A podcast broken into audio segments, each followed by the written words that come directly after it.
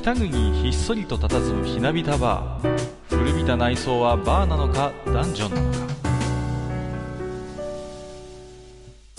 今宵も常連とマスターのよしな仕事が酒の魚だ。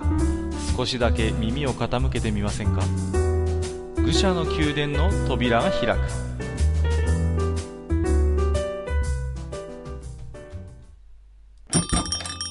やいやマスター。はいはい。今日も暑いですねいや、暑いね。本当にもうなんか毎年今年は猛暑だみたいなねうん。ことですけど今年は本当になんか北海道も割とね30度超えなんて言ってね、はいはい。うんもう関係ないなと思って北も南もうん。参っちゃいますけれどもはい。まあそんなあのこんなでね、えーとつい最近あったイベントとしては、まあ、あの参議院選挙ですか、はいはい。ねで開票速報がねちょうどうん特番で各局やってましたけれども、はい。私はねちょっと最近の開票速報には物申したいんですよはい。もうねつまりつまんないですちょっとつまんない？つまりませんはいはい。あのねなんで8時ちょうどにねうん。もう当確出るのっていうねまあ、つまりあれですよね。投票締め切ってすぐってそうことですよね。そうそう 8,、うん8時の段階でもうなんか予想議席みたいなボーンと出るじゃないですかうんうんで、あのーもう出口調査とかで、まあ、調べてるんでしょうけれどもね、うん。うん。まあ、あれね候補者にしてみればねたまったもんじゃないですよもう、はあね。票も空いてないのに俺ダメなのかよみたいなねうんうん。せめてねあのちょっとでもあの夢を見させてほしいと思うんですよはいはねい。いや、僕ね、あの、すごく不思議に思ってることがあるんですけど、えあの、まあ、投票して、投票所出てきた皆さんがね、えうんうん。まあ、出口調査を受けて、うんうんうんその時にまあ誰に投票したんですか？みたいなことを結局聞かれるわけですよね、まあ出口調査だから、はいはいはい、うん。みんな正直に答えてるんだね。うーん。いや、そこがね、すごい不思議で、はいはいはいはい。だからその、えーっと、まあ、票が空いてない状態でね、うんその、当確を打つにはうん、うんやっぱりそれなりの根拠があるはずで、そうですね。で、それなりの根拠っていうのは、つまり、その、えー全体の、まあ、と得票数に対して出口調査のね、うんうん。要は母集団に対するサンプリングのうん。集団の、えー大きさ、まあ、数学的なことを言うとね、うんその母集団に対するサンプリングの集団の大きさっていうのがある程度適切であって、で、その中で、その、例えばパーセンテージがこれだけあるから、うん。この人当選だねっていうのを出すんだと思うんだけど、そうでしょうね。それだけの出口調査でのうん。回答が集まってるっていうこと自体が、うん。すごく不思議。マスターはちなみに出口調査って聞かれたことあります？あの、僕、いたら逃げます。あそうですか。うん。私だって、どうして教えなきゃいけないの？そうなんですよね、うん。そうそうそう。さも向こうは当然のように聞いてくるんだけれどそうもそうそいやいやいやちょっと待ってくださいよう。うん。とね。もう大変これはプライベートな問題であってね。うん。うん。何もあなたに答える義務はまあないんだという。まあ、うん。そういう考え方もできますよね。もしくはね、全く入れてないところのことを僕が言ってるかもしれませんよ。そうですよね。例えば、例えばですよ、はいはい。こう自民党に入れました。ってうん、うん、言ってて、実は共産党に入れてるかもしれない。うん。わけじゃない。そうですよね、ね。うん。だから、だけどそういうことをする人もおそらく少ないんでしょまあう。だから速報が正確だってことはね。そうですね。うん。うん。なんかテレ東が一発誤報出したっていうのをやってましたけども、うん。NHK はまずそういうのなかったみたいだしね、はうん、まあ正直なんですね皆さんね。素直なんじゃないですかまあでもね本当に不思議なもんでねうちもまああのワクワクしながら私ね地元、地元がね私あの政治がうんぬんってことは別にしてあの、開票速報ってなんか好きなんですよ、い。はいはい、はい。でいつもねお酒飲みながらね開票速報を見るの楽しみにしてるんですけども。あ、どこどこ県の何々候補当確ですみたいなね。そうそうそうなんかあのライブ感やがねライブ感がなんか好きで見てるんですけど、うんもうね開始10秒で出ましたからねうちの選挙区。うん。うんうん開始10秒で〇〇さん当確ですってえー、っていう。はいはいはいもうもうもううちの地元お祭りから参加できないみたいなもううちのうちのなんか地区祭り終わったみたいな感じでね。うんうん。大変残念なんですよ。もうちょっと貯めてくれよと。はい。うん。そうですね。そう思うんですよね。あとね、あの、まあ、その国政に関わることだからって言われちゃえばそれまでなんだけど、ええあの、各局横並びでね、うんうん。その選挙があったからって言って開票速報やらなきゃいけないんだろうか。そうなんですよね。うん。それは僕も思います。はい。で、まあ今日たまたまね、まあツイッターでちょろっと見かけたんですけど、はいはい。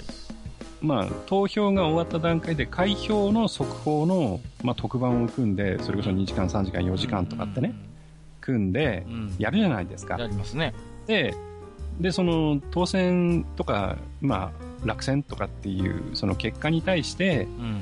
なんか、いろんなね、分析をするじゃないですか。そうですね。分析をして、ここの党はこういう、その、うん政策を上げてったのが、うんうん。その、幸いしましたとか、それがダメでしたとかね。うんそんなのを、うん。うん。投票終わってから聞いたってしょうがないじゃんっていう 話で、そうなんですよね。だったらう、ん。だったらう、ん。投票始まる前に、どこの党はどういう政策を出しててう、ん。どこの候補はどういうことを言っててうん。う、ん。っていうのを、それこそ2時間3時間ぶち抜きでやったらどうなのってそうですね。いうのを、ツイッターでたまたま見かけて、あ確かにそうだなって思ったんですよね。まあ、政見放送っていうのは別にあるけど、まあでも、正直政見放送やってる時間にテレビ見られますかっていうのはありますけどね。そうそうそうそう。妙な時間にやってるでしょ？うん、大体昼だよね。朝とか昼とかさ。うんうんうん。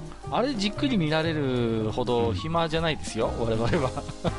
だからそれこそね、その、なんかキャスターの人を並べてね、うんううん。ん、ああだのこうだの、それこそ何、政治部の記者の人が出てきてね、偉そうなこと言ってね、えこの政策政策がダメだったんですよ、みたいなことを言うんだったら、うん。ねだったら、投票前にさ、うん。別にいい悪いは言わなくていいんだからうん、うんうん。この党はこういうことを主張してますとか、うんうんこの人は例えば、あの、今回の争点っていうのがまあいくつかあったとしてね、うん。例えばそれに対して、まあ、例えば TPP についてはこの人は賛成してますとかね、はいこの人は反対してますとかう、んうん。いろいろあるじゃないですか。ありますね。そういうのをこうね、横並びにしてマトリックスにしてうさ、ん。出してみるとか、そうですね。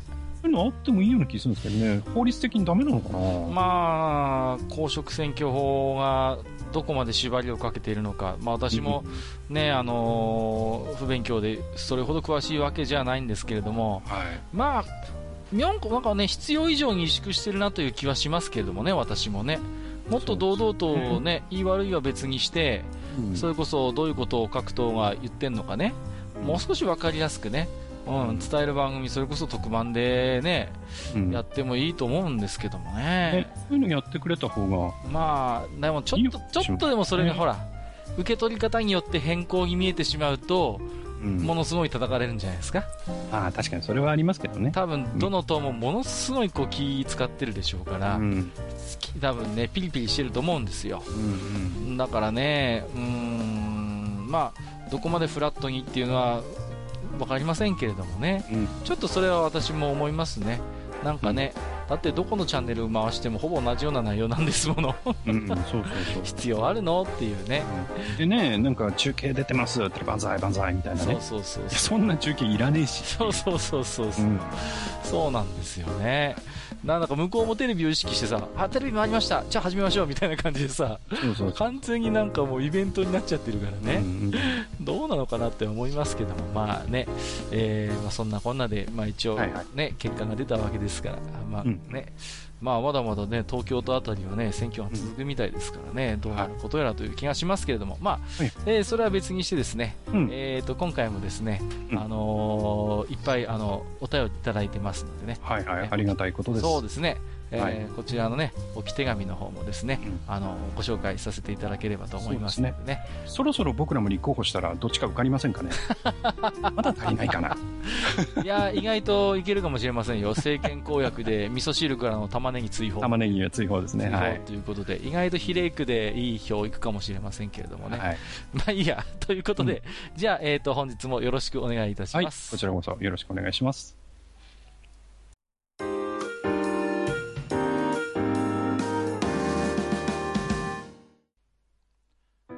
はね、えっ、はいはいと、早速、ハッシュタグの方でいただいたお便りからご紹介していきたいと思いますけれども、はいはい。えーと、じゃあ今回はね、マスターに、えーハッシュタグの方を読んでいただきますかね。はい、了解です。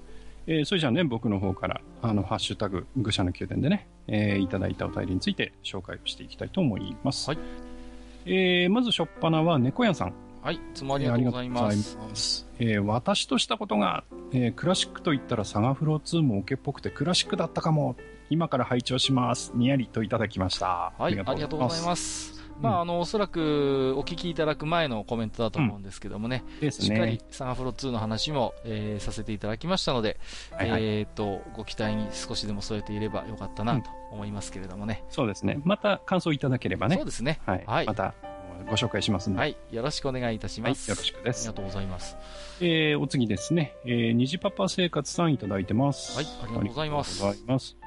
えー、地下29階到達、えー、ドラクエ10の音楽のお話ですが、まさか音を聞いて人までわかる。人っていうのはこれ演奏してる人ってことですね。。はいはいははいい。。人までわかるとは驚きです。えー確かにわかると音楽気になってしまいますね。えーゲームしてて開発者が知り合いだったらやはり気になるのかな。うんえー愚者の宮殿のお二人はどうですか？といただきました。はい、ありがとうございます。これは、えっと、前回のね、ゲストのネズミさんですかね。前回と言いますか、えっと、に三29回か、うん、おいただいた29ね。ですね。はい。えーうんネズミさんはね、あのードラクエ10やってると、ね、演奏してる人が分かってしまって、どうもまあ、集中の人ですからね、音楽のね。ということでしたけどもね。まあ、私はね、そういうのはほとんどないんですけれども、やっぱりただね、あのー同業としてはですね、うん。いいシナリオっていうか、うまい、うまい具合にこうね、シナリオを運んでたりするとね、うん。自分が引き込まれたりすると、正直嫉妬心はありますよね。はいはい。こう来たか、みたいなのはありますし、うん。やっぱりね、あの、知ってる方もやっぱりいますんでね、うんううんんうん、そういう人だと、正直あんまりね、あの、そういう自分の中で嫉妬心が湧くのがわかるんで、うん。知ってる人のゲームはもうやりたくないですね。そもそも。やろうと思わない。はいはい。悔しがるのがもう自分でわかるんで、うんうんうん。はい。そういう気持ちは正直あります。はい。はい。まあ僕の場合はね、ユーザーですから、あの、まあそういう嫉妬するとかはないけど、はい。でも、まあ、最近はね、まあ、あんまり機会ないですけど、そのええエロゲーをね、はいはいはい。まあやったとするとでうんの話になりますけど。まあ、僕の知り合いでね、うん。何かそのエロゲーでね、うん。なんかシナリオを書いてるとか書いてないとかっていう方をね、ちょっと知ってしまったもんですから、はいはいはいはい。だもしかしたら、このエロゲーは、あの人の作だろうかなんていうことをね、考えるとね、はいはいはい。うん、その、その例えばエロゲーをやってね、うんうん。こうなんかチーターしちゃったりするとね、はいはいはい。なんか悔しいなっていう気持ちはありますよね、やっぱり。はい。まだからね、おいそそれとね、なんかエロゲーできなくなっちゃったかな。あらららら。それは申し訳、申し訳ないって私が、あれするのも変な話なんですけども。はいはい。まあ、あのね、私がその辺の話っていうのは、まあ、はい具体的なクレジットとかはね、マスターにはもちろん、私誰にも基本的に喋ってないんでね。ですよね。うんうんうん。まあ、ちょっとネズミさんには若干バレてるんですけど、うん。うんうん。まあ、基本的にはあまりそこら辺は意識しないでやっていただければ。いいのかなとは思いますけどもね、私もあまりこのラジオの中でも、自分がそういう手がけたゲームの具体的な話は一応するつもりはないのでね、はいはい、うそこは安心していただければとは思いますけれども。まあ、最近はね、環境的にエロゲーができる環境でもないんですけどね。そうですね。はい。ははいい。えっ、と、虹パパ生活さん、ありがはい。とうございました。ありがとうございました。最近ね、すごい配信ペースがね、はいあの、虹パパラジオですか。ラジオさんですね。すごはいんですよね。ちょっとね、あの、お体にだけは気をつけてと、申し添えたいと思いますけど、いつも楽しく拝聴してます。ありがとうございます。はい、ありがとうございます。えー、アマンさんからいただいてまはい、いす。つもありがとうございます。はい、えー、地下29階拝聴えー、出だしのネズさんのすね方が可愛い。音楽できる男性は魅力ありますね、といただきましうた。うございます。確かにね、あの、やっぱり音楽、まあ、特にクラシック音楽にね、精通してますからね。やっぱ人がね、やっぱり持ってないものをやっぱ持ってるっていうのはやっぱ魅力ですよね。うん。まあ、ネズさんのすね方が可愛いかどうかっていうところは、ちょっと議論の余地があると思うんですけど。はいそうですね。はいまあ言うてもね、いい年のね、まあおおじさんでございますので、我々もね。まあ僕はね、あの、ネズさんと一緒に飯食ったり酒飲んだりしたことありますはいはいけどね。はいはい。まあ、めんどくさいっすよ。ね。お互いの。話ですけどね。ええやっぱああいうね、うん、芸術周りの仕事をしている人って、やっぱりね、そういうこだわりがあったりとかね。はいうんうんうん、自分の中で譲れないものがやっぱりある、そういう個性を持ってる人が多いですから。うんまあ、ご多分に漏れず、ネズさんもそういう人だなということは私も思いますけれどもね。そうですね。はいまあ、才能がある人ですけどね。そうですね。はいうん本当に才能はいつも感じます。アマンさん、ありがとうございはい、ます。ありがとうございます。えーと、次行きましょう。はいえー塩分あっとひさめさんいただいてます。はい、ありがとうございます。はい、ありがとうございます。えー、愚者級拝聴いたしました。えー相変わらず教養のあるオタクか、オタク話会で、えー知識があると会話って楽しくなるんだなと思う次第であります。えー若い人にクラシックを聴いてもらうための方法も興味深いです。えークラシックは格調高いイメージがついているので、そこをいじらないと難しそう。パチンコ店で流す？といただきました。ありがとうございます。ありがとうございます。いやーね、あのー知識があるって言っても、まあ、そんなね、大したあれじゃないですからね。そうそうそうそう。もうもう、ん本当にね、あのーあんまりそんな、あれですよ。ちょっと買いかぶりすぎかなという気はしますけれども、うんあのーまあ、ね、まあ、閣下とかゲストの人はわかりませんが、僕はね、結構知ったかで喋ってますからね。いやいやいやいやはあれですよ。あのーちょっと脱線しますけどね。はい。あのー最近私もマスターも読んだゲーム音楽のね、本があるんですけどね。はいはいはい。ね、あのーあれ読んでて結構マスターいいとこついてんなと思ってね。あ、あの歴史の部分ですね。そうなんですよ。はいはいはいはいそうそうそうまあ、まさにゲーム音楽の初期の歴史っていうのは、まあ、ほとんどが、まあ、あの、ナムコさんですか。ねうんうん。あの、中村製作所さんですか。はいはい。あそこの歴史と本当にもう、深いつながりがあるわけですけれども、うんうん。まあね、びっくりしましたね。結構マスターの話と被る部分もあってね。はい。ああ、あのおじさん敵なこと喋ってたわけじゃねえんだなと思って。このジャンルの場合はね、はいはい。あの、僕がその、例えば、あの、見聞きして、その、えー例えば本を読んで、その、うんうん知識を得たというものじゃなくうて、ん、本当にその、なんだろう、あの、体験ベース一緒に、そう、一緒に体験してきてるんで、うんうんうん。うん、まあそういう面でね、あのーまあ、身についてるっていう部分があるんでね。うんうんうんまあ、その辺で、まあ、ちょっと、うんうんこう、後の時代の人に比べると、まあ、まさに一日の長があるうんのはあるかもしれませんね。まあね、この本は本当にとても興味深く読める部分があるので、はい。まあちょっとね、機会があればね、あうんの、二人で読んでる本なんで、このポッドキャストで、ねえー紹介する機会ももしかしたらあるかもしれませんね。そうですね。ははいい。はい。えーと、クラシック格調高いイメージがついているので、ということですが、うんパチンコ店で流すのはね、多分ね、聞こえないと思いますよ。もうそうね、パチね。ンコの今はもう、お BGM がすごいですからね。うんうんうん。もう全然ホールで流れてる有線なんて聞こえないんじゃないかなっていう気がしますけれどもね。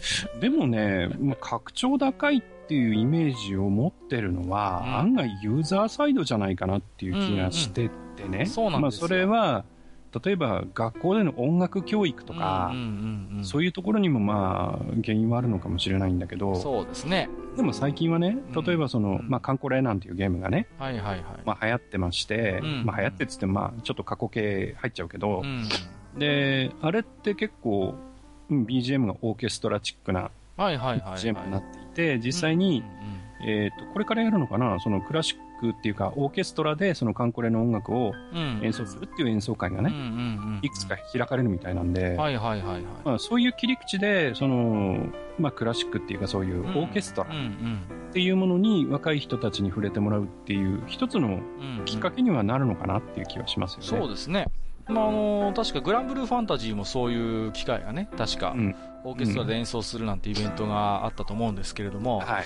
やっぱりね、あの、いわゆる打ち込みのサウンドとかね、うんあのとはね、やっぱり違いますよ、迫力が。そうですね。オーケストラ、特に生で触れればね、うん、ものすごい音圧ありますからね。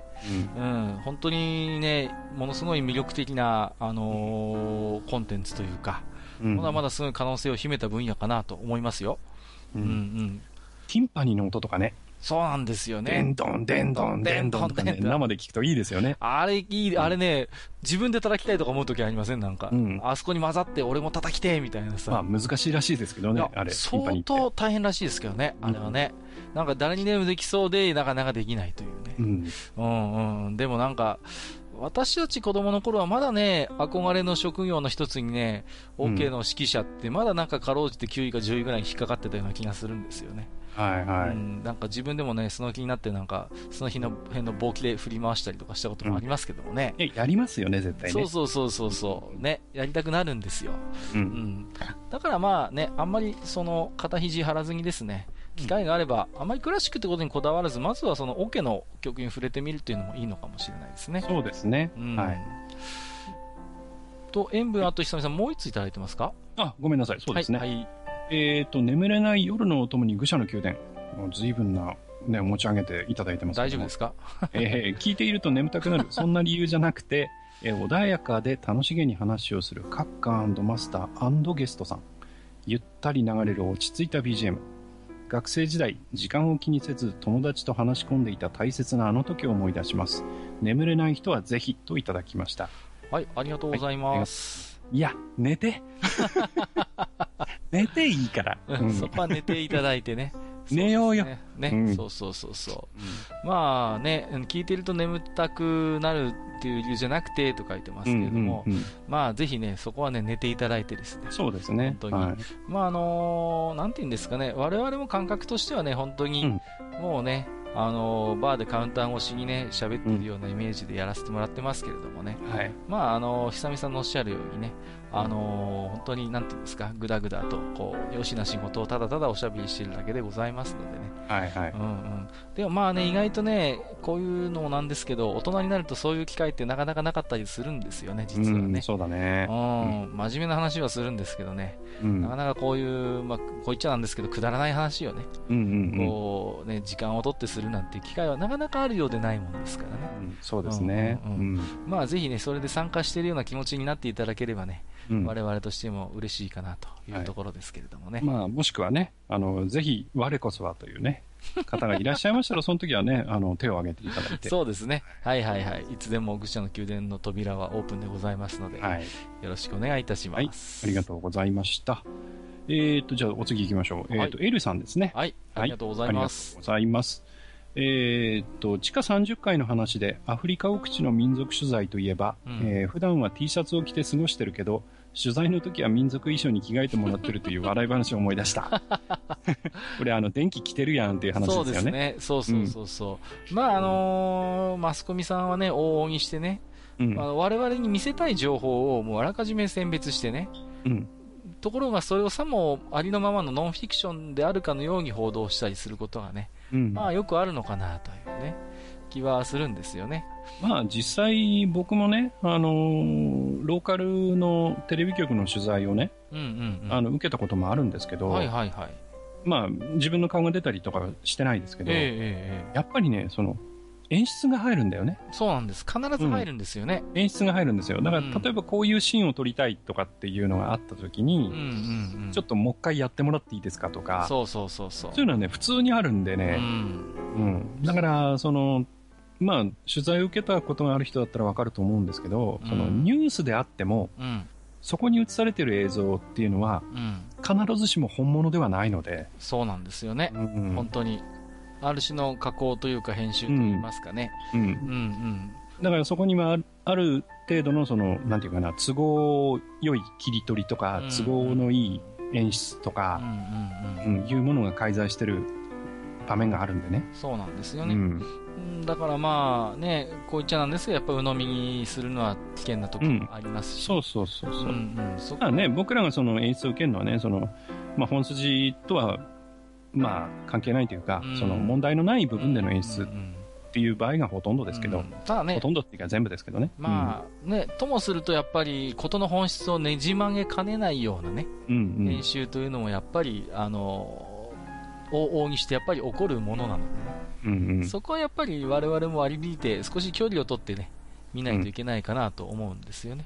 そうですね。うんうんうんはい。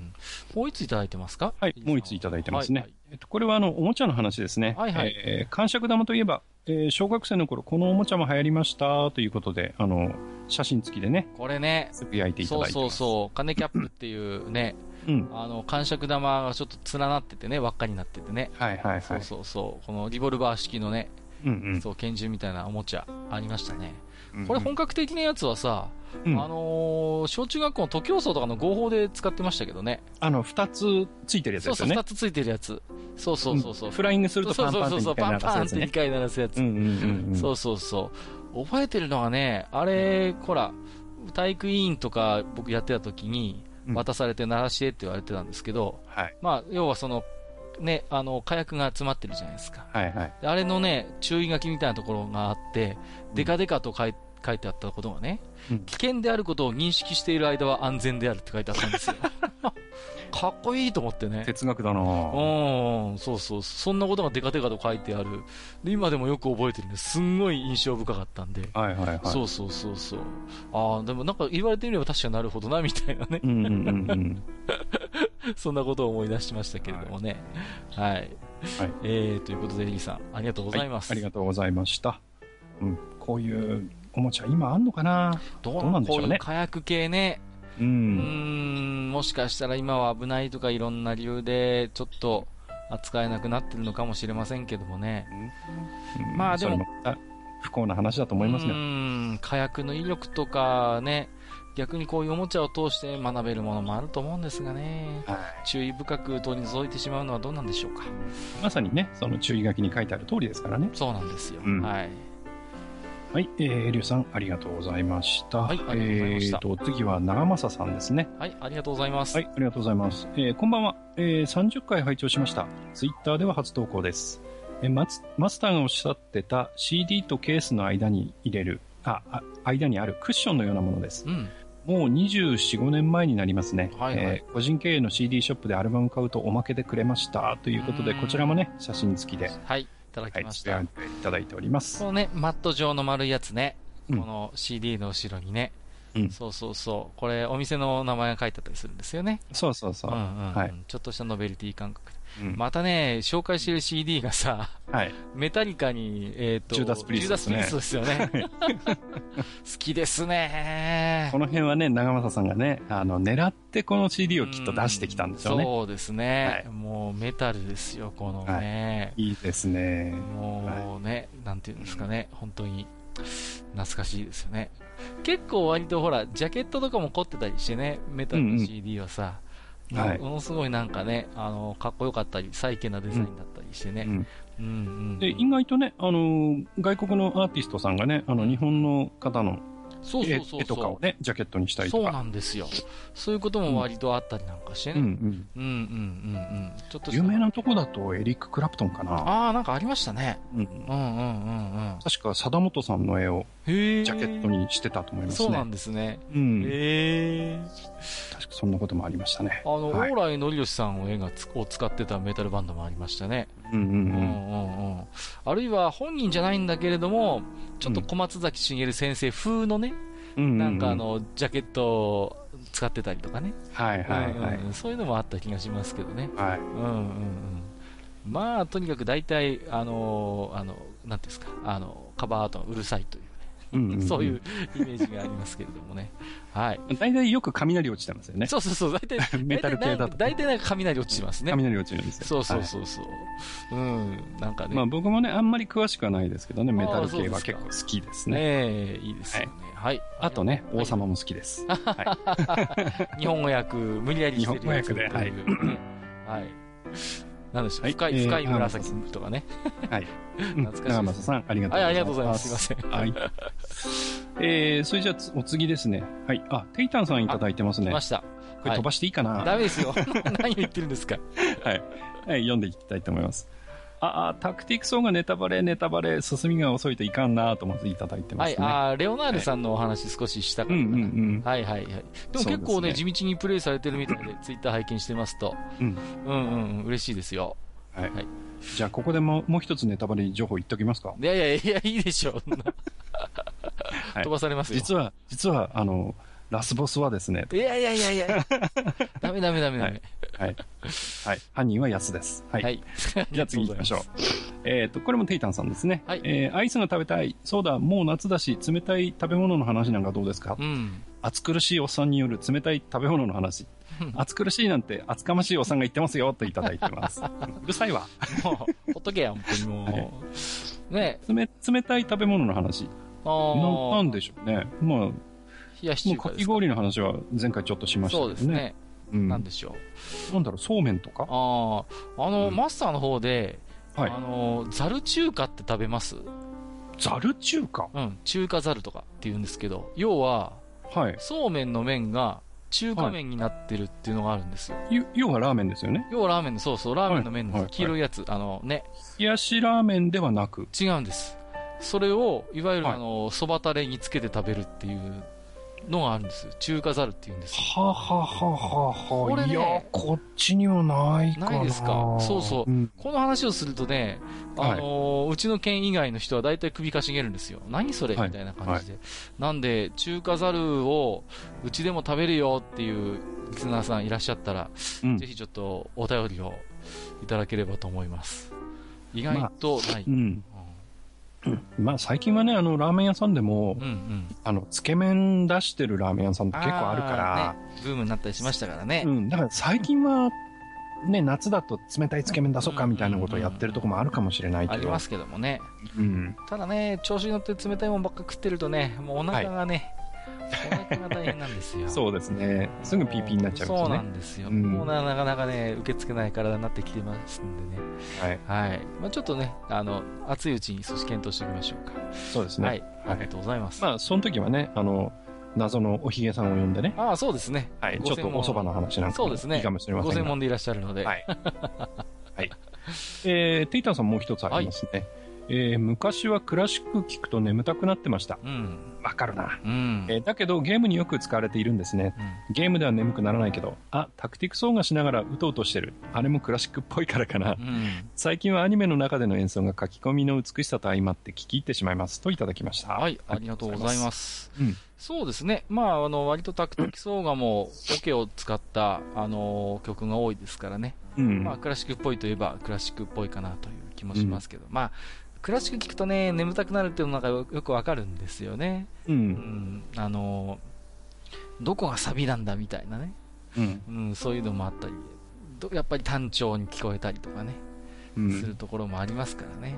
まあ逆に言うとね、それだけその、なんて言うんだろう。まあ、癒し、うん。最近の言葉で言うと癒し、ううんん。まあその、ちょっと精神を落ち着けるみたいな効果はやっぱりあるんでしょうんね。そうなですよね。う。うんん。まあ、あのよくオーケストラやってる人たちの話でね、はい。お客さんが寝るような演奏会はいい演奏会だなんていうことを言う人がいるんですよね。ほうほうほうそうそうそう。それぐらい、まあ安心して聞いてられると。そうそうそうそう、ねうんうんリラックスしてるっていうんで、う。うんん、だから必ずしもお客さんが寝る演奏会は悪い演奏会とも必ずしも言えないのかななんてことを、ねうん思ったりもしますけれどもね。は。はいい。えー、ということで、テータイさん、ありがとうございました。はいますまたね、なんかの機会にクラシック聞いてみてください。そうですね。ちょっと今回、萩和さんいじりがなくて若干個人的に寂しいかなと。いや、別にいいです。そうですか。失礼しました。はい。えー、お次ですね。えーはい藤本さんいただいておりはい、います。つもありがとうございます。はありがとうございます。えー今更地下29階へのコメントまあ、全然問題ないですけどねええ。もちろん。えー公共戦艦ショスタコービッチまで語れるなんてどこまで造形が深いんや、脱帽といただいてます。まあ、プロですからね。まあ、そうなんですよ。プロなんで、はいあの方は、はい本当に。はい。で、えーこうなったら、ぜひ、幻想魔人ハチャトーリアンや、魔法革命プロコフィエフも語ってくださいということでね。はいジャケあットもね、の、ジャケットもね、はいはい、つけてい、ただいてるんですけれども。はい。これね、すごいですよね。このハチャトゥリアンなんてこれ、まさにあれじゃないですか。もうあのーギャバン、シャリバン系のね、こういう感じですしね。はい、はい、はい。えー魔法革命プロコフィエフなんていうのは、これはもうもうセーラームーンですよね。セーラームーンっぽいですよね。うんなかなかね、ジャケットが凝ってて面白いですよね。そういえば、閣下がね、なんか公共戦艦ショスタコービッチを購入されたと。そうなんですよ。これね、は実際に紹介されてね、うん聞いてみたんですけどもね、はい、はいいやー、いや、面白いです。そうですね。本当に、やっぱり、熱くなる曲ばっかりでね。うんうん。どこかで聞いたフレーズ、まあ私はもともと昔結構聞くんで、あれなんですけど、多分あまりご存知ない方でもどこかで聞いたフレーズ満載かなと思うんですけどね。うんうんただね、入れてもいいのに入ってないなって曲もあったんですよ、正直。あ、なるほど。一つはね、あのーニュルンベルクのマイスタージンガーっていう曲の序曲ですね。あの、うん有名な曲ですね。はいじゃーん、じゃーん、じゃじゃーん、じゃじゃじゃじゃじゃじゃじゃじゃじゃってやつですよね。はい、はい。あれが入ってないのと、うん。あとはね、あの、スッペのケーキ兵っていう、パラバー、パッパラババッパッパッパーってやつが入っててもいいかうん、うな。ん、その辺ちょっとね、逆にこう、ちょっとクラシック好きとしてね、不満点もあったというね。うん。はい。この曲に入れてもいいじゃんみたいなのありましたけどもね、じゃあ、ぜひね、あの、愚者級レーベルで、こう、一つ選曲をしてみるというのもいいかもしれない。ああ、じゃあ3人でちょっとチョイスしてみますか。はい。で、こう、ブログかなんかでね、そうですね。はい。いいかもしれません。こう愚者級チョイスの、こう、例えば、はいはいはい、はいえーテーテーマ的にこんなテーマのクラシック集とかね。ああ、面白いかもしれません、面白いかもしれません。あの、その辺ね、まあ、まあ、閣下ももちろん詳しいし、いやいやいやいやまあね、ネズさんのちょっと監修をいただいたりとかすると。結構ね、マスターもなんだかんだで見見年寄りですからね。いやいやいや、僕は全然ですいやいやいや。じゃあちょっとそんなことも考えつつ。うんはい。はい。やってみるのも面白いかもしれませんねそうで。すね。はいえー、藤本さん、ありがとうございます。はい、ありがとうございます。えーと、次、ピースケさんですね。はいありがとうございますありがとうござい。ます。えークラシック界とお便り会会長。えー僕のゲームミュージックで一番と思うのは、プレイステーションのバルキリープロファイルです。うん。えー今までのビデオゲームにはない革新的な旋律に心揺れました。うん。えーサントラモードまであるくらい力が入っていました。えーコンポのような波形付きです。といただきました。はいはいはい。うんね、私もね、バルキリープロファイルは遊んだことありますけどもね、うんはい作曲されてたのはね、えっ、と、桜庭統さんという方ですね。はい結構いろんなゲーム手掛けてる方ですけれどうんもね、うーん、まあ割となんていうんですか、あの、ニコニコ動画でね、よく、あの、みんなが選ぶベストゲーム音楽みたいなランキングでね、はいはいよく出てくる名前なんですよね。はね今週の桜庭なんつってね、なんかもう、頻繁に出てくるもんですからね。はいはい。うん、で結構ね、曲名もなかなか独創的だったりなんかしてね、はい。うん、あの、面白くて、私も本当に印象に残ってますけれども、うんうんうん。えっ、と、ピスケさんもう一通いただきはい来てますねはいはい。えーっと、クラシック界のサガフロ2の音楽性の素晴らしさを聞き、サガフロ2再プレイを画策中といただきました。なるほど、はいそうですね。うん。改めてね、や、あの、音楽を意識してプレイしてみるっていうのも本当に面白いかもしれないですよ。まあ、そうですねシナリオとかうんゲーム性が素晴らしいのは、まあ、うんもう当然なんですけどもね、ぜひちょっと、音に注目してみるというのもね、そうですね。うんはいまた新たな魅力が発見できるかもしれませんね。まあ僕はね、あの、サガフロに関しては何も語れませんけど、あの、ドラクエについてね、はいはい。ちょっと、まあ、前回の音楽会の時に話ができなかったんだええけど、えあの、まさに、ドラクエ3か。えうん。ドラクエ3のね、はいはい。まあラスボスの、まあ、指導か。あ、違う、うんゾーマか。ゾーマ、はい。ゾーマの時のあの、勇者の挑戦でしたっけ、うんうんうん。あの曲が、要はその、えっ、と、アルフガルドのテーマのアレンジなんですよね。ああ、うん。はいはいはいはい、そうですね。で、それが結局、その、まあ、ゾーマ自体がやっぱりアルフガルドの、その時点でのアルフガルドの王であるということをすく、ごく表していて、うんうんうんうん。あれはね、やっぱり聞いててね、おーって思った記憶がありますね。そうですね。うんああ、そうだ、それ触れてなかったですね。うん。アレフガルドの曲もさ、うん。ドラクエ3で流れるじゃないですか。はいはいで、はい。私らおっさんゲーマーはドラクエ1もやってるからね。うんうんあ。そこで震えが来るんですよね。そうそうそうそうブルッとするんですよ。ああ、この曲っていうね。そう、来た来たっていうね。来た来たアレフガルドのあの曲だっていうね。うん。うん。帰ってきたっていう感覚があるそうなんんだよね。ですよ。うん。だから、あのーここに繋がるのかっていう、あのね、そうそうそうそう。すごいこう、ゾワゾワっとする感覚っていうんですか。そうそうそう。言うてやるやんねそうそうそうなんですよね。それこそネズさんに初回でおいでいただいた第3回でしたか。はいはいクラ。シックに古典の知識は必要かって、えっ、と、コンテンツの消費に古典の知識は必要かってテーマで話をしたんですけども、うんあそこの感動っていうのはやっぱりドラクエ1をやってないと全然違うだろうなというのは正直うん。ありますよね。そうですねう。ん。やっぱりそれはやっぱりこう、シリーズもののね、どうしてもそうな。んですよ。まあ、うんだからやってなかったから良くないとかということさらさらないんですけれども、うんうん。ただやっぱりドラクエ1、ドラクエ2とやってきた人に対する、ある種のご褒美なんですよね、あれはね、本当に。い、やー、懐かしい。うん。ピースケさん、ありがとうございました。ありがとうございました。えー、じゃあ、お次行きましょう。はいえー、木村優さんですね。はいえーいただいております。ことの。方は初めてでねしお初かもしれませんね。はいありがとうございます。た。はい。間違ってたらごめんなさい。はいえっ、と、魔法陣ぐるぐるは、えー、ネットフリックスで83話分は見れるようですね、といはただきました。いはいはい。ありがとうございます。はいえーピスケさんのお便りで触れてたかなとうん思うんですけれどもね、うん魔法陣ぐるぐる。ネットフリックスっていう、あのね、固定の、固定課金の、まあ、はい動画だ、なんていうんですか、ビデオオンデマンドっていうんですか、今。はいはいはい。はい、サービスです。今こういうサービスいっぱいありますよね。そうですね、いっぱいありますね。最近だと、アベマ TV っていうんですか？はいはないね、あの、最近出てきましたね。ね、結構意欲作というか、うんうん。無料でかなりガンガンコンテンツも配信してますし、あとはね、うん Hulu とかね、うん。クあとはールですね。ね、はい。Amazon プライム、プライムビデオですか。うん。随分いろんなサービスがあるなと思うんですけれども、ね。クールだと DS、3DS でも確かあ、そうなんですか？見れますよね。へうーん。ああ、本当ですか？いや、うんそれは知らなかったな。3DS でも確か Hulu が見れて。それでね、僕ね、うんあのー無料で、あの、1話だけ無料とかあるじゃないですか。ありますね、ありますね。それでね、はいはいそれこそ、えっ、と、宇宙空母ギャラクティカのあの、リメイクの方、はいはいはいはい。リメイクの方の1話をね、それで見ましたね。ね。はいあの、DS の画面で。はいい。ははい。DS の画面で、えらいちまちましてますけど、うん。大丈夫でも面白かったですよ。ああ、はい本当ですか？んもうね、本当いい時代になりましたよ、本当にそう考えると。。はい。うちはね、まあ Apple TV 繋いでるんで、うん。で、妻がね、あの、割と好きなんですよ。あの、海外映画、はいはいはい。海外ドラマも含めてうんね。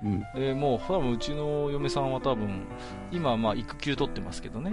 はいうんうん。時間のある時はネットフリックスもう使いまくってますよ。元は取ってるんじゃないですかね。はい。はい。じゃあそのうち奥さんに映画の批評もしてもらえますか？いやーね、かなり詳しいんですよ。うんうん。うん、だからね、いやーでもうちはあれですよ。あの、ラジオオバハンみたいな感じでね、登場はないと思いますよ。はい。はい。いや、またね、あの、何か面白い話とかがね、発掘できたら教えていただきたいなと思いますけども。はい。はい。ありがとうございます。えー、木村さんありがとうございました。えーと、お次ですね、えー、米子さんいただいてます。はい。えー、ありがとうございます。はい。えー、30回拝聴えーはい恥ずかしながらドラクエ4コマ劇場に漫画を投稿していました。お、すごい。うんえ。ー家でも学校でも攻略本を読み込んでネタを探して漫画をひたすら書いていました。えーその甲斐あって一度だけスライム賞をいただきました。すごいですねすごく嬉しかった。お二人も何か投稿されたことありますか？といただきました。はい。はい。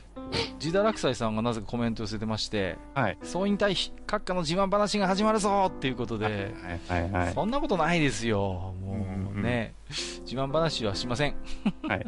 まあ、いくつかね、載ってるんですよね。まあそうなんですよ。まあ、はい僕結構ね、はがき職員、ちょっちゅう中途半端ですけどね、うんうん結構ネタ書いて送るのは好きで、うん。はい。まあ古くはジャンプ放送局とかね、はいファミ通町内会とかはいにははがき出してましたね。載ったことも何回かありますよ。はい。うんうん。ジャンプ放送局は面白いんですよね。あの、番付っていうのがあって、うんいっぱい乗ると、なんて名前がこう、紹介されたりするんですよ、ね。はいはいはい。そうそうそう。僕らの頃で有名だったのはね、竜王は生きているさんっていう、すごい有名な。ああ、はいはい。名前は聞いたことが。そうそう、投稿者の方がいたりなんかしてね。うん、そうそうそう。で、まあ、あと割と最近はね、あの、週刊アスキーって雑誌があるんですけど、はいはい。あれにあのね、パソコンの失敗談を載せる投稿コーナーがあってね、はい。東京徒歩歩会っていうのがあるんですけど、はい。あれはね、私結構載ってたんですよ。なるほど。だからうちに手拭いとかさ、うん。あの、クリアファイルとかね、徒歩歩会グッズがいっぱいあるっていうね。はい。うん名実ともに徒歩な人だったわけですね。本当にそうですよ。うんもうね、もう今だったらもうバレないから話しますけどね、うんあの、Wi-Fi をつなぎたての頃ですよ。はいはい。ね家の自分家の Wi-Fi に全然繋がんなくて、はい。隣の家の Wi-Fi に繋がったりとかね。そんなこともありましたけどね。はいいくらやっても自分のとこダメなんですよ。あれおかしいなと思って、うんで、見たらでもなんかね、あれ、はいあ、電波が立ってる、繋がったと思って、よくよく見たら、うん隣の家の Wi-Fi がね、セキュリティかけてなかったっていうね。ああ、なるほどね。うん フリースポットになってたわけだ。そうそうそうそう、そうなんですよ。やっべ、俺なんか隣のやつ盗んでるみたいな感じで、すげえ焦った記憶があるんですけど、はい。あとはね、まあうんラジオ関係ですと、うんと、送ったことがあるのは深夜のバカ力とかね、はい伊集院さんの、あとはうん。中島みゆきさんの番組とかうん、最近だとミッツマングローブさんのやつにね、メール出したりとかね、うんうんうん割と私、投稿します。はいなるほど。マスターはいかがですか？なんかそういう。僕はですね、まあ、いくつか雑誌には載ったことありますね。どんな雑誌に投稿してたんでしょまあ、僕はあの、写真をやってたんでう。、はいはいはい。あの、キャパっていう雑誌わかります？ああ、わかります、カメラ雑誌。はい。はいはいはいで、キャパには何回か投稿が載ったことがあります。すごい、すごいですね。あの、まあ、のやつ写真も載ったことありますけど、ガチのやつじゃないですか。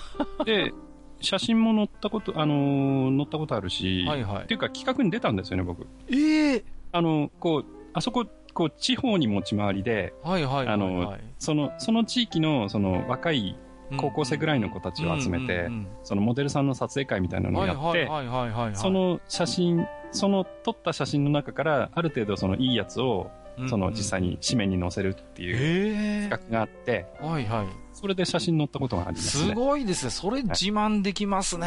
はい。であとは、うん、あとなんだろう、ピオかな。ピオっていう、あの、IO の姉妹誌があって、ピオには載ったことがあった。すごいですね。それぐらいですかね。いやー、ちょっとそれは本当に自慢できるレベルですよね。うん、はい、うん。まあね、あの、おじさんの自慢話はこのぐらいにしときましょうか。あ、そうですか。いやー、はい、それはちょっとカメラ雑誌はちょっと、憧れですね。うんはい、あの、うちの近所にね、いつも日カメと朝日カメラ買っていく人がいて、はいはい。でね、一生懸命投稿してるんですけど、うん、もうかれこれ5年、6年になるのかな、全然乗らないって言ってね、うん、そういう人がいっぱいいる世界ですから、あそこは。うん、まあ、僕が乗ったのはあの、いわゆるコンテストではないので、いやいやいや、だから参加してればね、かなり可能性は高かったんで。いやいや、それでもやっぱ写真が載るっていうのはかっこいいですね。うん、まあ、写真部でしたから。私は言うてももう文字の世界でしたからね。はい、いや、ちょっとそれは、今初めて聞きましたけど、びっくりしました。はい。はい、まあ、そんなこともありました、ね。はい。はい。まあね、自慢話はあんまり大概にしときましょうか。お互いにね。はい。米子さんありがとうございました。はい、ありがとうございました。えっ、ー、と、お次ですね。え、ポコタンさんいただいてます。はいはい。えー、TBS がポッドキャストを撤退して自社配信に切り替えてまして、うん、その理由が役割を達成したでした、うんうん、えー、ポッドキャストが担う役割って何なんでしょうといただきました。うん、これはね、うん、ちょっとポッドキャストの配信者の間でもちょっとした話題になってましてね。はい。まあ、TBS ラジオが割と番組をね、ポッドキャスト化させてたんですけども、うん、それが6月いっぱいですか。はい。えー、で、もう終わってしまってですね、自社の配信サービスにしたんですけども、はい、大変評判がよろしくないということでね。うん、うん、で、まあ、その時にね、理由が役割を達成したってこと。これは僕もニュースを見ました。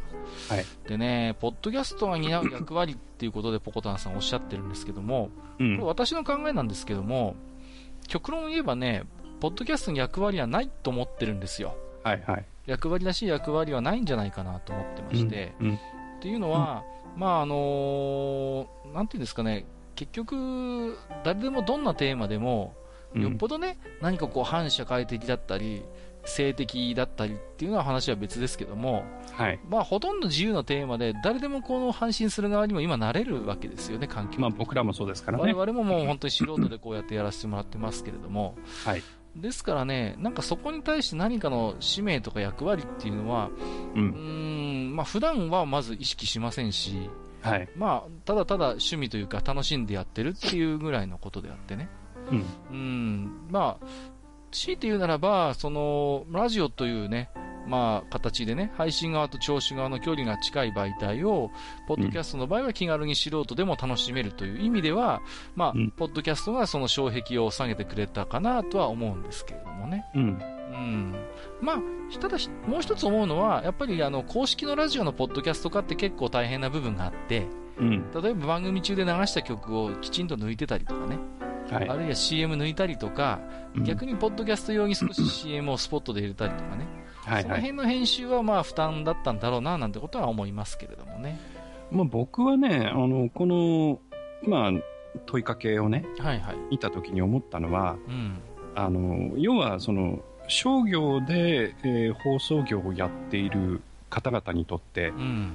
えポッドキャストで、えー配信をするっていうこと自体がね、うん。結局魔尺に合わないんだと思うんですよ。はいはいはいはい、はい。で、役割を達成したっていうのはう、ん。正直逃げ工場であって、うん、そうですね。うんうん逃げ工場であって、要は、その価値を見出せなかったんだと思うんですよね。そうでしょうね。で、ポッドキャストの場合は、まあ僕らもその一喜一憂しますけど、うんランキングが出たりとかしてうね。んうん。で、ある程度のその順位付けがされちゃうわけですよ、人気のね。そうですね。うん。うんだから、そのプロとして手を抜くわけにはいかない。うん。うん。下手にね、いや変な話ですけど、うん。あの、素人がね、うん。こう、なんか片手間にやってるポッドキャストに負けるわけいかないじゃないですか。やっぱりね、うん。授業としてやってるわけだからね。そうそうそう。そういう、その、まあ、苦労っていうか、その、企業がやるがゆえの、うん。その責任感というか大変さ、と、実際にそのポッドキャストをやってみてのリターンっ。ていうのがおそらく全然釣り合わないんだと思うんですよね。そうですよね。うん。うん。だから、その、おそらくもういいやっていう。この、この畑は我々が掌握できるものでもないし、うんうん、コストもかかるし、うんうん、もういいや、逃げようっていうことなんじゃないかなって。そうですね。ちょっと思いますけどね。うんうん、まあ、結局自社サービスに引っ張り込んで、うん、まあ私も実際サイト行ったこともありますけど、はい、やっぱり結構広告なんかもあるしね。うん、まあ、あの、かなりマネタイズの仕組みがきちんと出来上がってた印象があるんですよ。うんうん、そう考えると、やっぱり彼らも事業としてやってるわけだから、うん、基本的にそういう広告効果がそこまで期待できないポッドキャストに、編集のコストをかけてまで取り組む必要性があまりないのかなっていうふうに判断したんだと思いますよ。もしくは、本当にその、えー、自社のサイトのね、うん、えー、配信まあ、マネタイズですか。はいはい。それへの呼び水として、ポッドキャストをやっていて、うんうん、本当にもう役割達成したと。うんその、ポッドキャストで呼び水をしなくても、自社のサイトに来てくれるんだろうっていうふうに考えてるとすると、うん、TBS はだいぶおめでたいなと思いますけど。まあそうですね。うん。それはそう思います、やっぱり。はい。うんうんうん。やっぱあの、ポッドキャストっていうのはある程度まあ、そういう、なんですか、環境みたいなものを、うん、ある程度アップルさんが整えてくれてる土壌にありますし、はいはい、やっぱ iTunes とか iPhone、iPod で気軽に聞けるというメリットはどうしてもありますからね。うんうん。うんうん。それもあるかもしれないですね。はい。はい、こんなところでしょうかね。そうですね。はい。まあ僕から言えることは TBS がなんぼのもんじゃいということですね。はい、かっこいいことそんなこと言っていいんでしょうか。え、大丈夫でしょうか。はい。えー、はい、ポッさんありがとうございます。ありがとうございました。えーと、次行きましょうか。はい。えっ、と、この方はニキさんでよろしいんでしょうかね？お初ですね、多分ね。はい、ありがとうございます、えー、僕も玉ねぎの味噌汁は嫌いです。真顔といただきました。あれ？僕も玉ねぎの味噌汁は嫌いです。僕も玉ねぎの味噌汁は嫌いです。僕も玉ねぎの味噌汁は嫌いですといただきました。いやいや、一行です、一行。はい、そんないっぱい言ってないです。でもなんか着実に党員が増えてるじゃないですか。はい、ありがとうございます。どういうことなんですか、はい、一体、うん。ちょっとまずいですね。うん、一大勢力になろうとしてますそうですね。はい。こうね。あの、眠っている声を上げられない人たちの声をね、少しずつ拾って、いつか天下を取ろう。いつか天下を取ろうと。はい、そんなふうに思ってすごいことになってますけどもね。はい、すごいですね。初めての投稿がこれってことは、うん、よっぽど何か感化されたんですね。多分。いや、あの、これに懲りずね、あの、いろんなことを、そうですね。はい、はい、投稿していただけると。ありがとうございます。はい。ニキさんありがとうございます。ありがとうございます。えー、それから、えー、次は曽我さんでしょうかね。はい、ありがとうございます。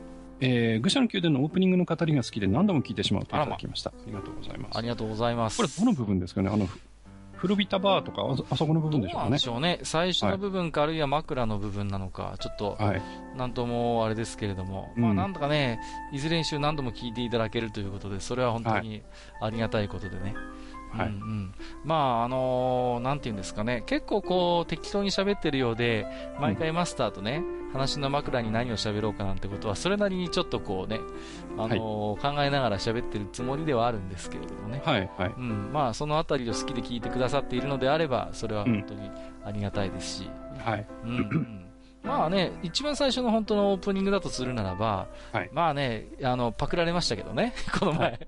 はい、実はね、ぐだらじさんを聞いてるのかもしれませんあ、実はね、そっちでね、あれは本当に面白いからね。面白かったですからね。そうそうそう。はい、うんうん、そういうかもしれませんね。うん、えー、残念ながら、オリジナルの方は大して面白くないかもしれませんけれども、うん、えー、ありがとうございます。はい、曽我さんありがとうございます。お願いします。えーと、次ですね、はい、えー、狭間ゆうちさんいただいてます。いつもありがとうございます。はい、ありがとうございます。えー、地下30回拝聴、はい、えー、ゲスト参加立候補面白そうやな。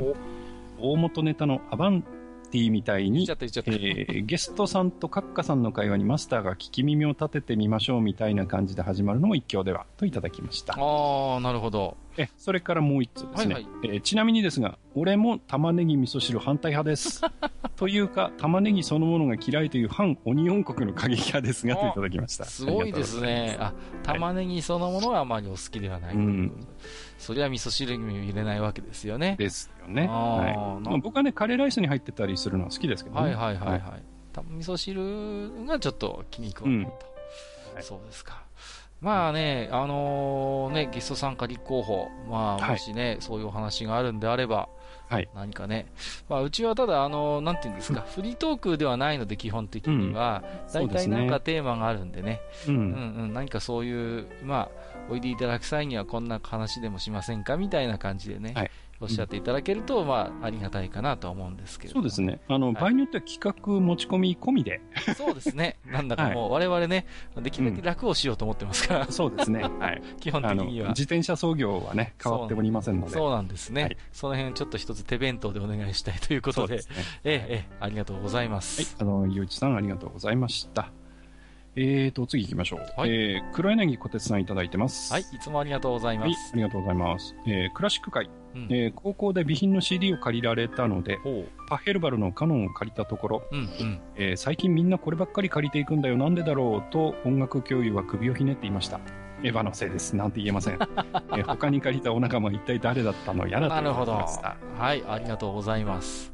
まあね、そういうアニメとかを入り口にそういう元曲に当たりたいっていうのはね、うん、う。うんんよくあることかなとは思うんですけれども、はい。まあでもね、やっぱり黒柳さんはじめそうやって、アニメから入って元は何だろうっていうふうに興味を持つっていうのはすごいいいことかなと思うんですよ。そうですね。うんオリジナルに当たってみるっていうんですか、うん、うんやっぱり、うん、アニメに限らず映画もそうですけども、うん。いろんな演出にはやっぱりオリジナルがあるんですよね。うんうんあります、ありまうんす。必ずあるんですよ。その時に、オリジナルにその興味が向くっていうのは、ものすごい私は、なんていうかな、そのコンテンツを味わっている行為なのかなと思うんですよね。はいうん。うん。なんていうんですか、よりその、深くやっぱり掘り下げられると言いますか。うんうんうん。そういう新たな発見もあるでしょうしね。ううんうんうんん。あの、いいあれ感じですよね、そういう部分はね。うんぜひ、あれですね、次はあの、銀英伝を見ていただいて、あの、ラベルのね、ボレロあたりをボレロね、いいですよね。聞いていただくと。そうそうそうこう、同じ、そのフレーズをずっと繰り返してるだけなんだけどう、ん。なんでこんなに盛り上がるのっていうくらい盛り上がるんで、そうなんですよね。はいもう本当あに。の盛り上がりはね、非常に、こう、うんなんか来るものがありますんで、結構ね、はいああ見えてボレロは長いですからね。長いです。そう。それを最初から最後まで聞いてみるっていうのは一回体験してみると面白いかもしれませんね。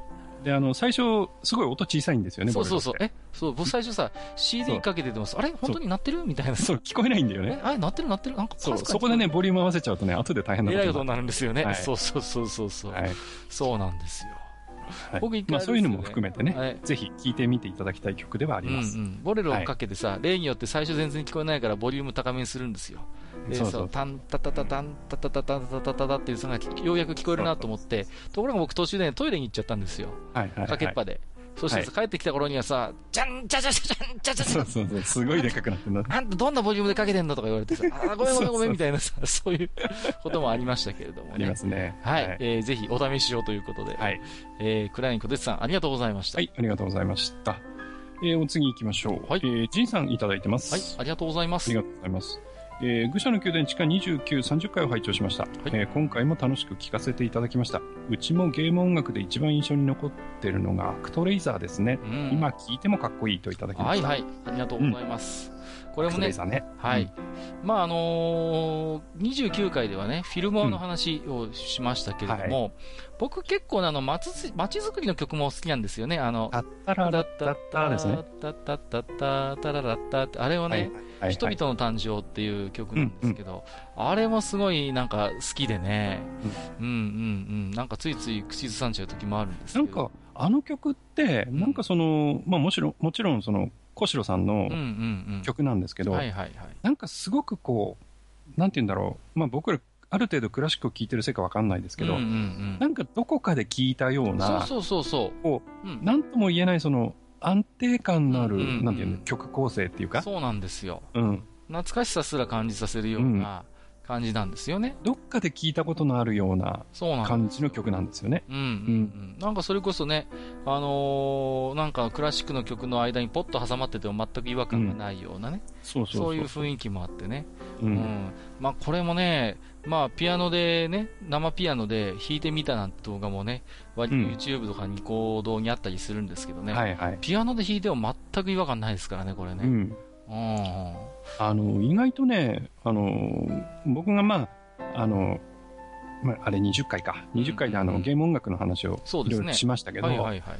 あの時に、あの、 MIDI がね、うんうんうん一時期、まあ、いろいろ、いろんなところでその、花開いたっていう話をしましたけど、はいはい MIDI でそのゲーム音楽をまあうんうんうん作るっていうね。はいはいはい。で、その時に僕が地味にね、楽しんでたのが、うんうんうん。あの、例えばオ、オーケストラの曲とか、はいはいはい。 MIDI で普通になりますよね。うん。わざとね、その、音色のデータをリセットするんですよ。ほそうすると、 MIDI って全部ピアノの音に変わっちゃうんですよ。う。はいはいはいはいはいはい。全部のパートが。ありますね。あるあるある。だから、わざわざ、その、例えば、オケとして作られた MIDI 曲を、うんうんうん。わざとピアノで聴くっていうね、はいはいはいはいはいはい。いう楽しみ方をしてたことがあって、なるほど。これがね、意外と面白いんですよね。そうそうそうそう。いや、うんわかりますよ。それは。ううんんうんうんうん。ね。大体さう、うっかりになっちゃう時もあるんですけど、はいはい。意外とそれで鳴らしてみたら、あ、これいけるぞみたいな。そうそうそう。そうそうそう。それはまあ感じますよね。人間が弾ける感じのピアノ曲ではないけど、そうそう。それはそれで趣趣深かったりするのがね、はい面白いですよね。はい。はい、えジンさん、ありがとうございます。ありがとうございました。えーっと、それから、えー次が、えーっと、ツイッター最後かな。はい。えーっと、トーミさん、いただいております。はいありがとうございますえーこの方も初めてでおしょうかね。初ですね。ありがとうございます。えー仙台に来るときに、愚者の宮殿聞きながら来た、えー好きな内容、えー一緒にやってくれる可愛い女子募集って言ってたけど、可愛くも何も詳しくはないけど、好きな内容っていうだけではダメだよね、私ではといただきました。ありがとうございあます。りがとうございます。はいこれね、ちなみに何回聞いていただいたんですかね、そうですね。はい。好きな内容って書かれてますけど、ええええええありがとうございます。なんだかね、あの、なんかのそういうついでにでも聞いていただければね、お供がしていただければ、本当にそれはね、そうですねありがたいこと。かなはと思いますけれどもね、うんね、もうマスターが冗談半分で言ったことをこうやって わざわざ丁寧にすくい上げていただきまして、い、はい、ありがとうございます。ありがとうございます。で、本当にね、あのーまあ、どういうね、あの内容について、まあ、その心に引っかかったのか、うんはい、その辺ももし教えていただければね。そうですね。はいえええありがとうございます。また、そういうのを我々ね、手がかりにして、今後のね、放送のテーマも考えたりしますんでね。はい。はい。ぜひその辺のリクエストも含めてまたね、あそうですね。のーはい。お便りいただければと思いますけれどもね。はい。はい。トーミさん、ありがとうございました。はい、ありがとうございます。えー、では、えーっと、ハッシュタグは以上ですかね。そうですね。はい。えー、では、うん Gmail の方でいただいたお便りもね、ご紹介させていただきますよ。はい、よろしくです。はい。えー、ドランネコさんいただいております。ありがとうございます。はいありがとうございます。えー、ガーディアン遭遇で苦戦された29回、お疲れ様でした。収録が難航した回ですね。はいはい。えー、カッカさんは職業柄なのか、いろんなことに精通されている方だなと思いながら聞いていました。いやいや。えー、マスターのリッチーのエピソードに思わず言いあり。海外のハードロック、ヘビーメタルはクラシックのフレーズの他に逸話の方向ですからね。えー、もしかしてマスターはイエスやキングクリムゾンなど得意な方ですか？といただきました。はい、ありがとうございます。ありがとうございます。あの、僕の話をする前にですね、はいはいあの、このドランネコさんの G メールなんですけど、はいはい。カッカさんはし職業柄なのがいろんなことを精通っていうひ、精通をひらがなで書かれてるのはこれ狙ってるんですかね いやいやいやいや、勘弁してください。はい。ね、ちょっとそこ僕引っかかりました。あ僕はいもね、うん、これね、あえてそうしてるんだとしたらやられたなって感じなんですけれども。で、まあ、あ、僕のことですけど、ええええあの、まあ、さっきもちょっと言いましたけど、はいはい。あの、ハードロックヘビーメタルは結構好きな方うんうん、うん。です。ただ、そんなに詳しくはないんですよね。そうなんでこう、すね。なんか、あの、本当表面的にあっちこっちこうつまんで聞いてるぐらいのレベルなので、そんなに詳しくはないですけど、まあ、なんていうんですかね、まあ、キングクリムゾンとかもそうですけど、確か、はいね、初期の頃はプログレみたいな感じでね、うんうんうんうん。すごい印象的なフレーズでね、はい。まあ、本人たちはプレグプログレって言われるとなんか嬉しくないみたいですけど、はい。うんうんうん。なんかね、逸話の方向でね、本当に、あの、メタルのバンドってなんて言うんですか、もう、とにかく仲間内でさ、こう、うん喧嘩したりさ、別れたりくっつりたりみたいなさ、本当エピソードの宝庫なんですよね。うん。まあ僕はですね、あの、個人的には例えばディープパープルであったりとか、はいはいはいはいあとはまあそこから、あの、まあリッチーがね、うん飛び出しちゃって自分でまた新たに作ったレインボーであるとかね。ああ、ありましたね。うん。はいまあその辺は結構好きで聞いたり。りしてますし、はいはいはい。あと実はうちの嫁が結構洋楽好きなもんですからそうなんです、か。ほー。で、うちの嫁が好きなのがボンジョビとか、はいはいはいはい。はい、結構その辺好きなので、はいはいはい。まあそういうのを聞いたりとか。へまあでも、あの、広く浅くです。え。はい。ああ、なるほど。ね。結構ドランネコさんも、でもなんかね、お便りを拝見する限りでは結構詳しそうだなという感じもしますのでね。はいぜひまたそんないろいろ面白いお話があれば教えていただければと思いますけれども、ねそうですね。ははいい。。ドランネコさんありがとうございました。はい、ありがとうございます。えー本日最後のお便りになります。はいえっ、と、しんのすさんいただいておりますよ。はい、ありがとうございます。えー24話拝聴中、えー途中からシリが最新エピソードを再編し再生し始め、ジダラクサイさんが行方不明になりました。30話拝聴後に戻ってきてましたが、ということで、えー追いついていないのに最新話聞いちゃったシンノスと申します。何やら近々 F1 話があるかもと聞いて楽しみで仕方ありません。えープロストとマンセルがいなくなって興味が薄れていましたが、前回の F1 話を聞いてから再燃しています。シューマッハ、あの若いのはいつの間にかセナ超えてたのという浦島太郎ですけど、うん以下多分、えーということで、えー書きながら25話を拝聴中ですが、閣下の経費話で唐突に思い出したことがあります。以前お便りを読まれた中で、レースでスポンサーがチームと関係なくて面白いという話題が出ていました。うんえーその絡みですが、私も、えーと F3 と F3000 でスポンサーをしていた時期があります。おーすげえ。えー縁があってドライバーさんに出資していましたが、チームには興味がなか興味もなかったので、チームとスポンサーが業種も取り扱い商品等でも全く関係がないのもある話かなと思います。うん。えーならばいっそ唐突に社名を貼られても違和感があるので、出資するけど名前は出さずと考えるのですが、そこで経費話につながります。えーレースに出資する場合、実際に何かを購入するわけではないので、車体にロゴや社名を掲示する広告宣伝費として経費計上しようとします。はいはいそ。こで広告宣伝費としてお金を払ったけど、どこにも広告は出ていません。は、非常にややこしいことになります。なりました。うん実際、えー、税理士にえらく怒られました。へー小さく小さくでもいいから、社名やロゴまたは商品名を貼り付け、その写真を出してくださいということで写真を提出しました。工場で撮影した写真を提出したら、実際に走行しているレース中の写真を提出してくださいと言われ、うんうんうん再提出となりました。はいはい。翌年からは写真を提出した覚えがないので、一度証明できれば以降はさらっといけるのかもしれません。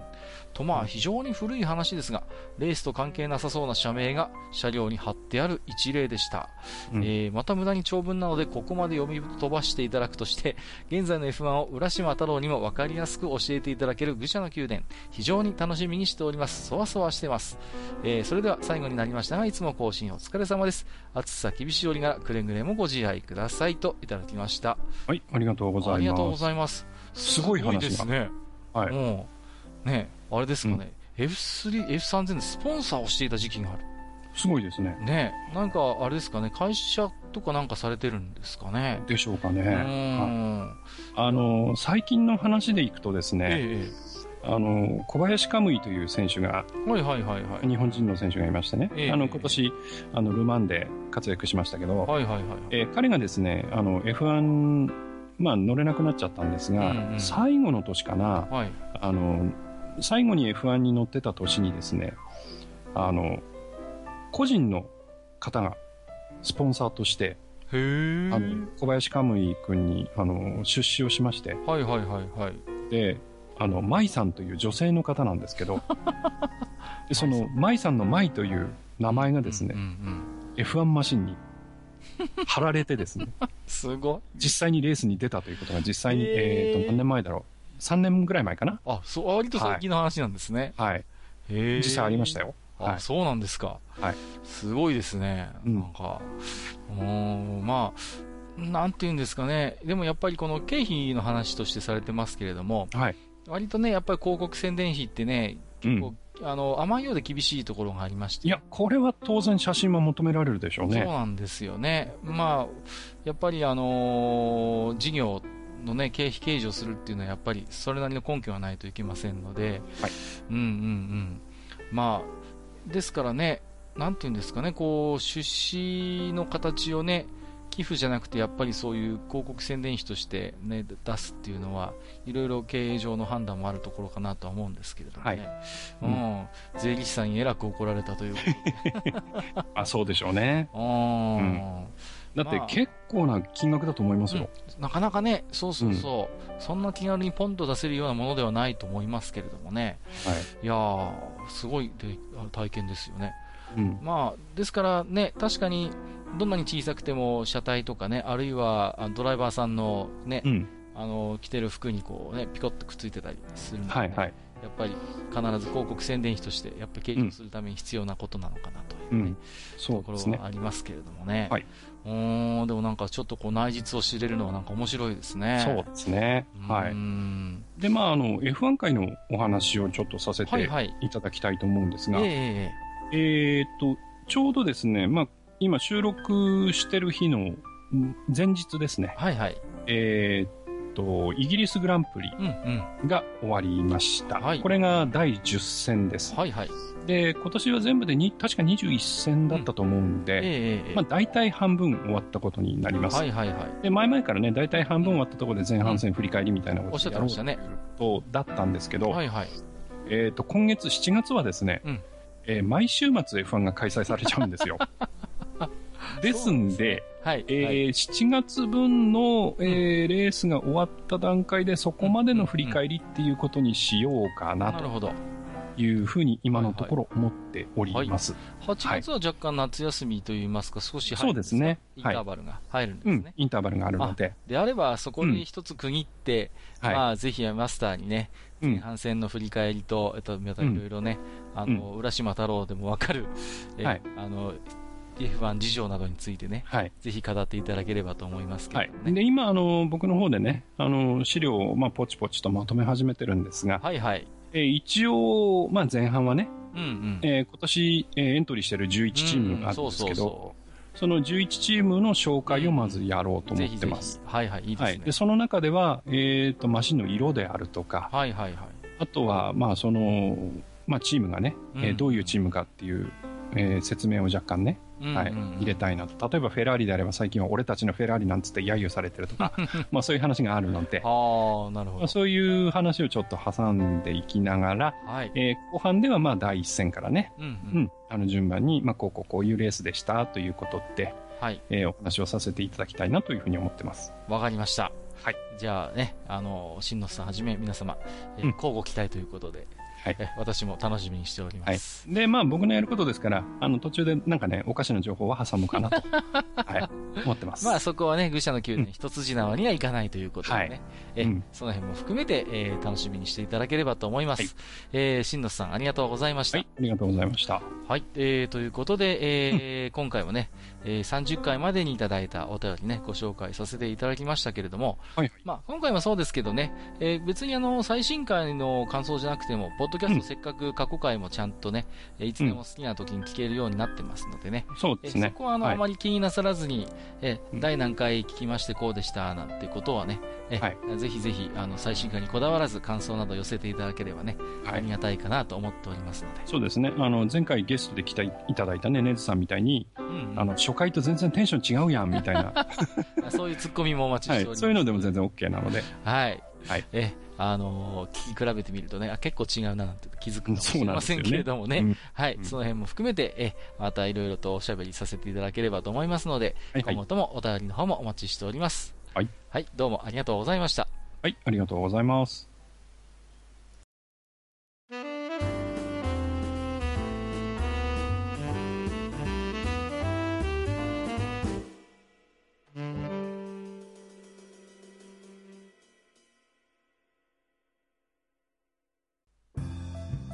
はい。というわけでね、えーもう何回目になりましたかね、えー置き手紙のね、えーはいご紹介をさせていただきましたけれども、はい。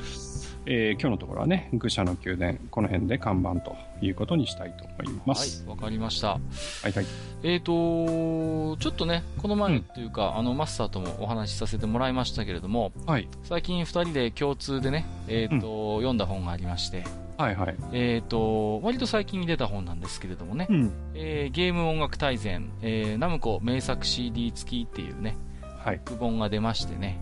出ましたね。はい。で、これ私前々からちょっと興味がありましてね。うん。うん、実際に買って読んでみまして、で、マスターもね、あの、う手に取って読んでいただいてたと。そうですね、入手しました。はい。はい。まあ、いろいろとね、あのー興味深く読ませていただいたので、うん。次回はね、この本について少しお話ししてみようかなと思うんですよね。なるほど。うん。で、まあ、題してね、うんえー、愚者道書店ということでね。来た来た。はいはい。まあ、あの、たまにね、そういう本とかをね、紹介する回やりたいな、なんてことはね、前々から思ってたんですよね。はいはい。うん。で、たまたまちょっと今回共通の本を、あの、う最近読んでたっていうこともありますので、そうですね。はいうん。まあ、次回はこういう一冊の本を一つのテーマにしてね、うん。まあ、いろいろとね、この本でいいところもありますし、うんもうちょっと言わせてくれよみたいな部分もやっぱりあったと思いますんでね。うんう。うんんうん。その辺のお話をね、少しさせていただければなと思うんですよね。はい。うん。で、まあ、少しね、それで興味持っていただいた方はね、手に取っていただくなりね、うん。そうそういうきっかけになってもいいのかなと思いますけれどもね。うん。はい。そうですね。はい。うんうんうん。あのーなんていうんですかね、割とこう、サブカル系のポッドキャストですと、やっぱり、あのーね、漫画本のね、コミックのレビューとかね、映画のレビューみたいなこともよくやってるんですけどね、はい。案外、愚者の宮殿そういうのやってなかったなと思いましてね。うん。そうそうそう。なんで、ちょっとこのあたりで一つこういうね、企画ものでやってみてもいいかなと、はい。えー思いますしね。ちょっと。ちょっとね、他の、あの、ポッドキャストさんにおもねってね。はそうですね。い。はい。はい。あのーなんで、いや、実はね、ちょっと私、あの、今後、あの、マスターとおしゃべりしたい漫画なんかも実はあったりするんでね。はいはいはい。うんうんうん。まずちょっとその取っかかりとして今回ねうん、すでに二人であの読み読んでる本をね、うんえっ、と、取り上げたいと思ってましたんでね。はい。はい。えー、お願いいたしますということそうですね。で、もし、あの、リスナーさんでね、この本、あの、入手されて、あの、読んだよっていう方がいらっしゃったらね、ああ、そうですね。うん。ええ。あの、まあ、どういうふうに感じたかとか、ね、そうですね。面。白かったよとか、うん。まあ、何でもいいんでね、そうですね。あの、感想いただければ。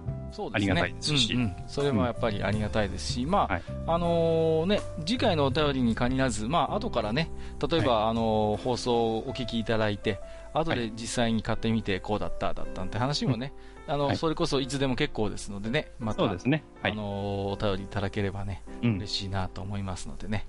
はい。えー、ということでですね、うん今回でなんと置き手紙も7回目だったということあです、7回目ですか。はい。ありがたいことですそうね。ですね、もう、うんなんだかんだで多分もうね、うんえーちょっとこの前ざっと数えてみたんですけれども、はいえー200、かれこれ250通ぐらいもうね、読んでるんですよトータルで。すごいですね。ありがたいですね。だからはいお便りいただいた方だけでカウントしても50名以上ということで、もう素晴らしいですね。うーん、なんだか本当にいろんな方に聞いていただいてるなということで、うん。ありがたいと思っておりますけれども。そうですね。で、あれですよね。あの、こうやって、あの、例えばハッシュタグをきちんとつけていただいて、うんうんうんその、放送で読まれることを前提ではい投稿されてる方でそれだけいるということなので、そうなんですよね。でハッシュタグつけないでね、あの、うん愚者級、ね、聞いてる面白いなんて言ってくれる方も結構いらっしゃるからそうなね。んですよ。それもね、あの、取り上げこそしませんけれども、すべてはい。目は通させていただいておりますので、そうですねえーそ。こは本当にあの感謝しかありませんけれどもね。はい。はい。えーということで、次回は愚者道書店と題しまして、えー、ゲーム音楽大全の話をしていきたいと思いますので、よろしくお願いいたします。はい。えー、ということでね、えー本日も、えーここまでご聴取いただきましてありがとうございました。お相手を。させていただきましたのは、私こと、閣下と、私こと、埴輪でございました。はい。ではまた次回の放送で、えーお会いいたしましょう。ありがとうございました。ありがとうございました。